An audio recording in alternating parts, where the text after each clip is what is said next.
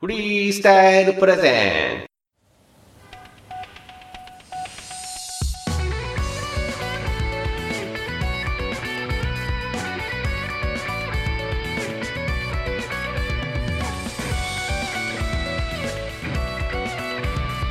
フリースタイルプレゼンツ。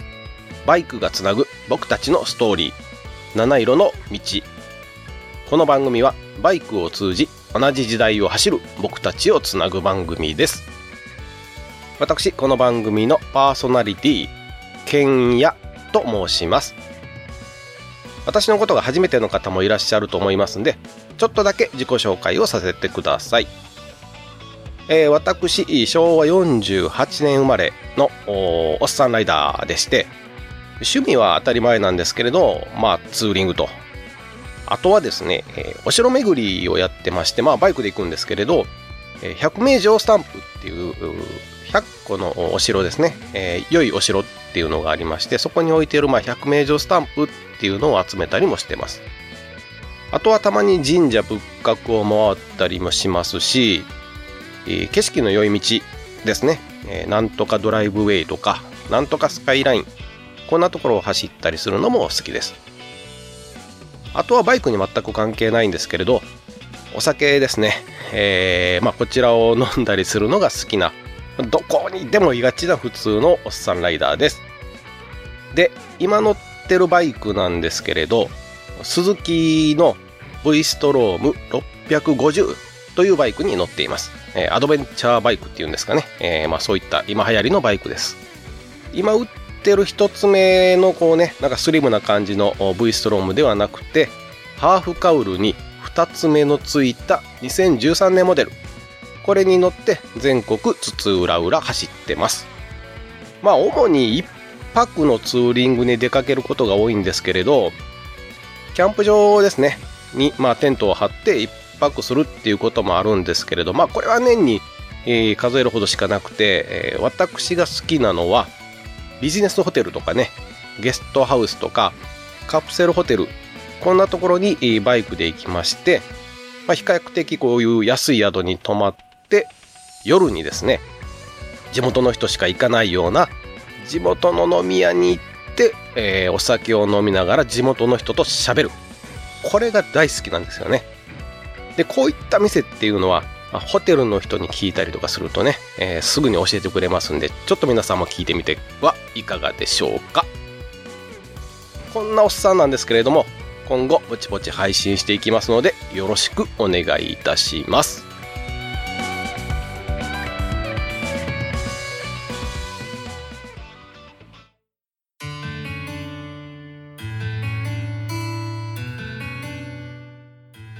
皆さんはどんなツーリングをされてますでしょうか？まあ、例えばなんですけれど、私の知っているライダーさんですね。まだちょっと子供さんが小さくて、なかなか休みの日に出かけることができなくて、まあ、家族サービスですよね。なので、朝早くに起きて、ツーリングに出かけて、まあ、午前中、10時とか11時に戻ってくる人、そんなツーリングをされてる方もいらっしゃいますし、あてもなく、野良犬のようにふらふらさまよいながらツーリングをしてる人もいらっしゃいます。あとは山道があんまり好きじゃないんで海沿いの道を好んで走っていらっしゃる方。ツーリングに出かける時は必ずデジタル一眼カメラを持って出かけてる人もいます。あとはやたら林道を目指して走る人とかうーんやったらバイクでキャンプ場に行って冬でもキャンプに行く人とかまあ、私のようにドライブウェイとかね、スカイライン、伊豆スカイラインとかね、そういったところを走る人。あとはお城とか温泉とか、そういった、え、ものを目的にして走る人。他にもまだまだいろんなツーリングをされている方がいらっしゃるんですけれど、これは私がお会いした中のほんの一部の人たちの例なんですよね。これだけでもほんといろんなツーリングの楽しみ方があるんですよね。でも皆さん会ってみて話して感じるのはやっぱりバイクがむちゃむちゃ好きなんですよねこんな素晴らしいツーリングライダーに会うためにこれからもね私自身バイクで走り続けてまだ私が会ったことのないライダーさんにお会いしてお話ししたり全国のいろんなものを見て感じたことをこの番組を通じて紹介できればいいかなと思っております。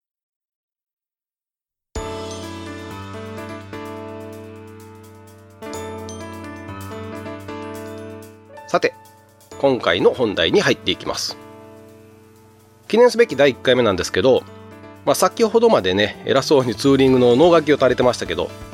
この本題ではツーリングの話ではなくて、任意保険のロードサービスと JAF の違いについてお話ししたいと思います。任意保険のロードサービスと JAF の違いですね。ここについてお話をさせていただきます。まず、保険のロードサービス。皆さんちゃんとバイク保険に入ってらっしゃるとは思うんですけれど、えー、入ってますよね。保険についているロードサービス。まあこれご存知だと思うんですけれど、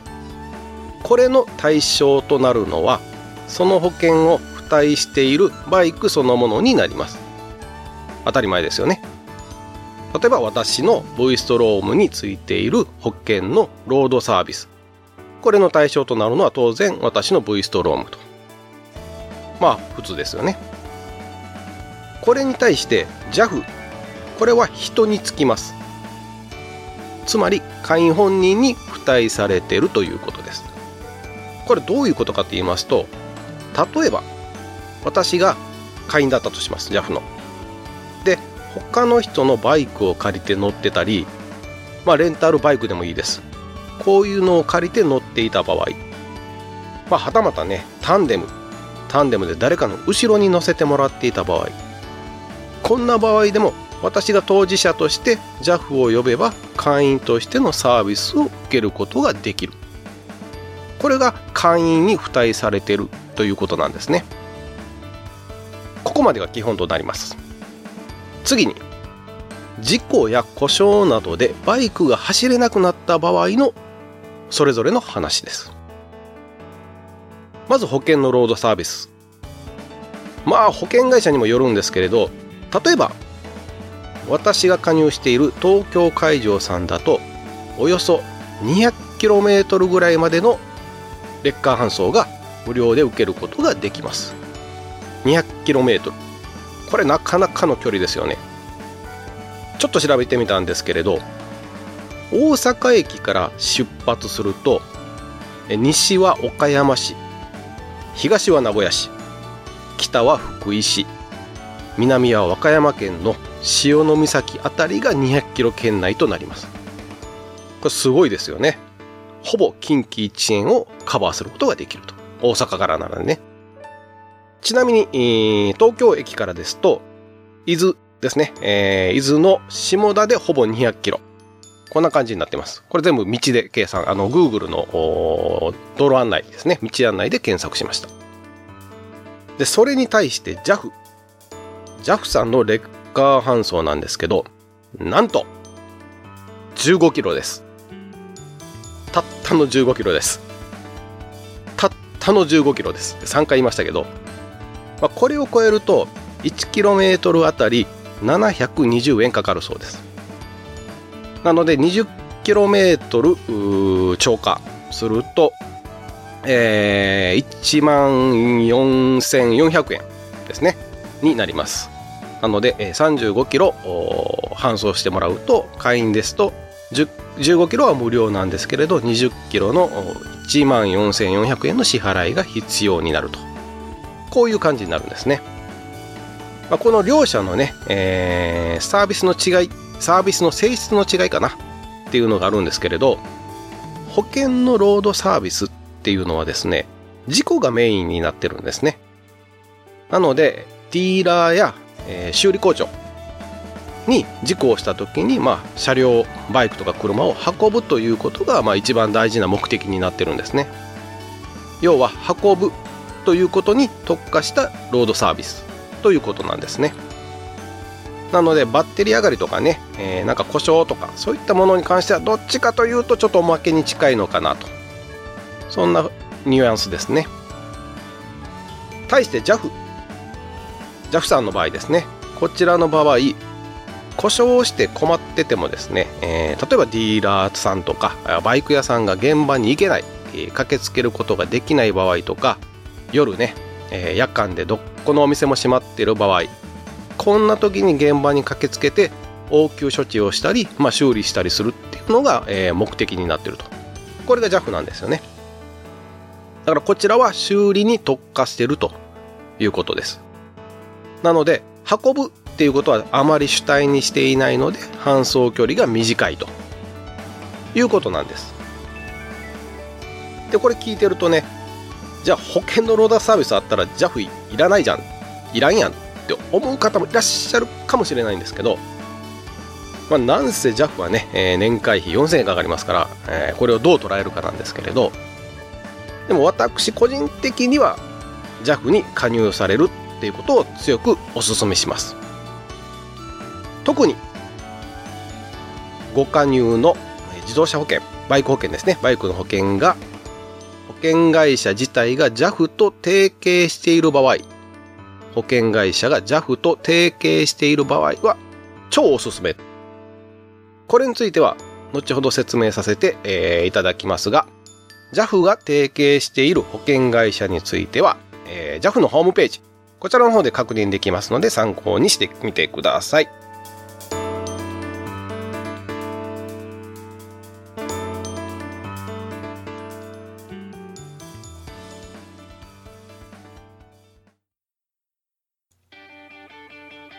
フリースタイル元バイクネットラジオ。この番組はバイクの新時代を担う全ての人たちにバイクをもっと気軽にもっと身近に感じてもらい人との出会いや触れ合いをテーマにさまざまな角度からその魅力を語り合うクロストーク番組です。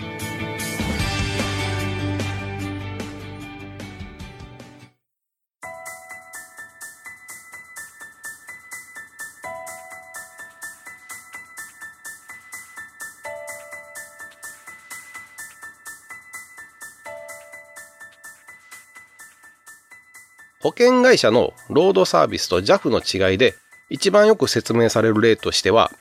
パンク修理。これがあるんですけれど例えばツーリング中にバイクがパンクしてしまいました。困った。どうしよう。でまあ早速ね、え、保険会社のロードサービスを依頼したとします。ところがです。保険会社のロードサービスではほとんどの場合パンク修理っていうのはしないんですよね。これ大事ですよ。パンク修理をせずに、レッカー搬送で修理工場まで搬送する。これが保険会社のロードサービスです。パンク修理はせずにレッカーで修理工場まで搬送する。で、下ろしたところでありがとうございましたと。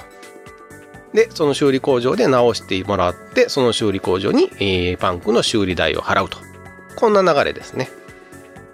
これがもしバイクでなくて車だった場合。車でパンクして保険会社のロードサービスに来てもらった場合。この場合はスペアタイヤに交換してもらえます。ただし最近の車にはスペアタイヤが搭載されてませんので、まあ、ほぼレッカー搬送になると。いうケースが多いかなと思ってます。では対して JAF の方はというとこちらは先ほどもお伝えしたように現場で応急処置をするっていうのが主体になるのでパンクをした場合当然基本的に現場でパンク修理をしてくれます。ただし JAF のホームページによるとバイクの場合チューブのあるタイヤですね、えー、中にチューブが入っているタイヤ。もしくは前輪タイヤの場合は応急処置ができないという記載がされてます。ここは注意してください。まあ、ほとんどのバイクがね、えー、まあ、ほとんどって言っていいのかどうかわかんないですけど、まあ、チューブレスタイヤっていうチューブのないタイヤですし、まあ、パンクをする可能性が高いっていうのはどっちかというとやっぱり後輪タイヤになりますんで、やはりこういったことを考えると JAF があった方がいいかなと思います。あと JAF の方ですね、えー、は専門的な訓練を受けておられますんで、まあ、技術の腕というか、えー、まあそういったものが一定のレベルで保たれているのかなと。対して保険のロードサービス、この場合ですね、一般的に民間の修理業者さんとか劣化業者さんが来られるケースっていうのがほとんどです。なので、えー、まあ、その修理技術みたいなものはもうバラバラですね。えー、もう来られた修理業者さんとか、えー、劣化業者さん次第ということで、まあ、当たり外れがはっきり言って大きいのかなっていう感じもします。で、えー、先ほどの JAF と提携している保険会社の話にちょっと戻ります。この保険会社にご加入の方ですね、JAF と提携している保険会社にご加入の方は、JAF に入っていると最強のサービスが受けられます。これどういうことかと言いますと、まず、何かあった時ですね、えー、最初に電話をするのは JAF じゃなくて保険会社にしてください。その時に、私 JAF の会員なんですよっていうことを必ず伝えてください。オペレーターの方に。そうすると保険会社は JAF を手配してくれます。で、JAF の会員であるってことを言わないと、一般的に保険会社は、まコストが安い民間の業者に依頼するケースが多いので、言わないと JAF さんが来てくれないということもありますので、必ず保険会社のロードサービスに電話した時に JAF の会員なんですよっていうことも伝えてやってください。で、えー、現場にやってきました。来たのは JAF の人です。この JAF の人は、保険会社のロードサービスとしてのサービス。これと JAF の会員としてのサービス。この両方を合わせて作業をしてくれます。ここでちょっと先ほどのパンクの話になるんですけれど、バイクに乗ってて、まあ、後輪のタイヤがパンクしましたと。で、えー、慌てずにまず保険会社ですね。保険会社に電話をしました。そして JAF の会員であることを伝えました。で、JAF の人がやってきました。パンク修理が可能であれば、この場合来られた JAF の方は、保険のロードサービスではパンク処理できないんですけれど、JAF ではできますんで、JAF とのして JAF としての作業としてパンク修理をしてくれます。で、もし、えー、タイヤがパンク修理できないと、もうちょっと穴が大きすぎたりとかね、えー、何かに引っ掛けてタイヤが裂けちゃったりして、えー、パンク修理ができない。それほどの損傷だった場合、今度は JAF の人が保険会社のロードサービスとしてその保険会社の劣化搬送の距離ですね、えー、東京会場なら200キロ。この距離を搬送してくれるんです。これすごいと思いません？なのでぜひとも JAF と提携している保険会社にご加入の方は JAF に入っていただくといいかなということです。あと最後に補足なんですけど保険会社のロードサービス。これを使った場合ですね、えー、翌年度の保険、これ高くなんじゃないのとかって思う方いらっしゃるかもしれないんですけれど、保険のロードサービスっていうのは、えー、保険の登記には一切関係ないので、えー、保険のロードサービスはもう遠慮なく使ってもらえればいいかなと。あ、あと、そうそうそう、えー、これ JAF の場合なんですけど、バイクに乗ってる方で、まあ、あんまりこう、なんていうんですかね、まあ、女性の方は多いかもしれないんですけど、まあ、メカに強くない方いらっしゃると思うんですね。で、そんな方が、えー、例えば、ツーリング中にえ、なんか変な音がしてきたと。バイクから変な音がしてきました。なんだこの音。わかんない。どうしよう。心配だ。こんな時もですね、えー、JAF に電話をしてください。で、えー、そんなんでも JAF の方っていうのは現場に来てくれて、えー、点検をしてくれます。これもすごいですよね。まあ、こんなね、便利なサービスがえー、人間ですね、会員について年間4000円。まあ、なんてお安いんでしょう。JAF の回し本ではないんですけどね。JAF と提携していない保険会社に入ってらっしゃる方も、まあ、入ってて損はないと思いますんで、本当に困った時、いざという時には役に立つと思いますんで、入られた方がいいかな、とは思います。以上、JAF の回し物の剣屋でした。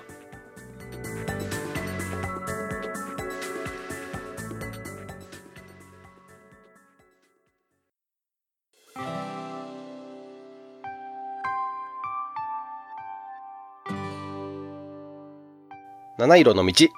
第1回目の配信いかがだったでしょうか？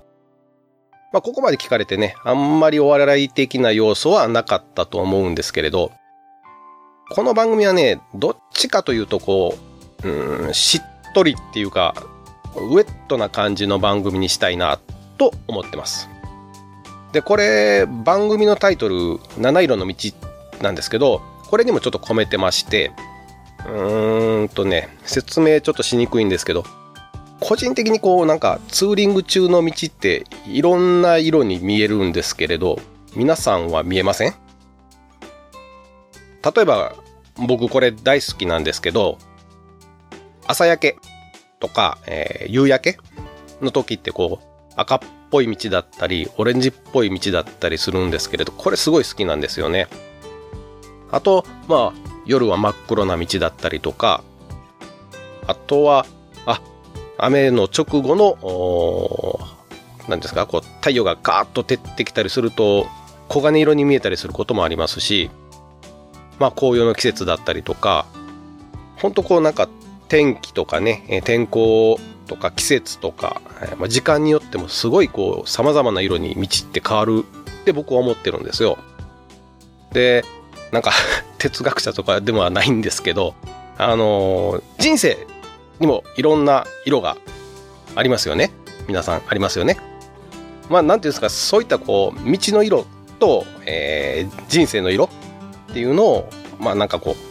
重ね合わせるというか、うん、まあそういうなんか表現ができたらいいかなと思って、えー、七色の道っていうふうに名付けてます。その割には第1回目はまあ、お役立ちネタという全然趣旨外れなことだったんですけれど、まあやりたいようにやるっていう感じですかね。えー、ぼちぼち更新していきますので、応援のほどよろしくお願いいたします。今回は配信のみを先行して行いましたが、え後々ね、えー、ブログとかそういったものも充実させて、少しずつ体制の方を整えていきますので、えー、よろしくお願いいたします。それでは皆さん、事故がないよう安全運転で走りましょう。お相手は、けんやでした。